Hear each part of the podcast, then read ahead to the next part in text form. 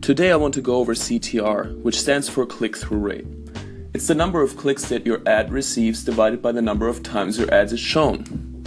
Meaning that if you divide your clicks by the impressions, you'd get a number like 0.0022, 0.0035, something like that. You then move the comma two decimals to the right and you have your percentage. So for example, if you have 50,000 impressions and 113 clicks, you would do 113 divided by 50,000.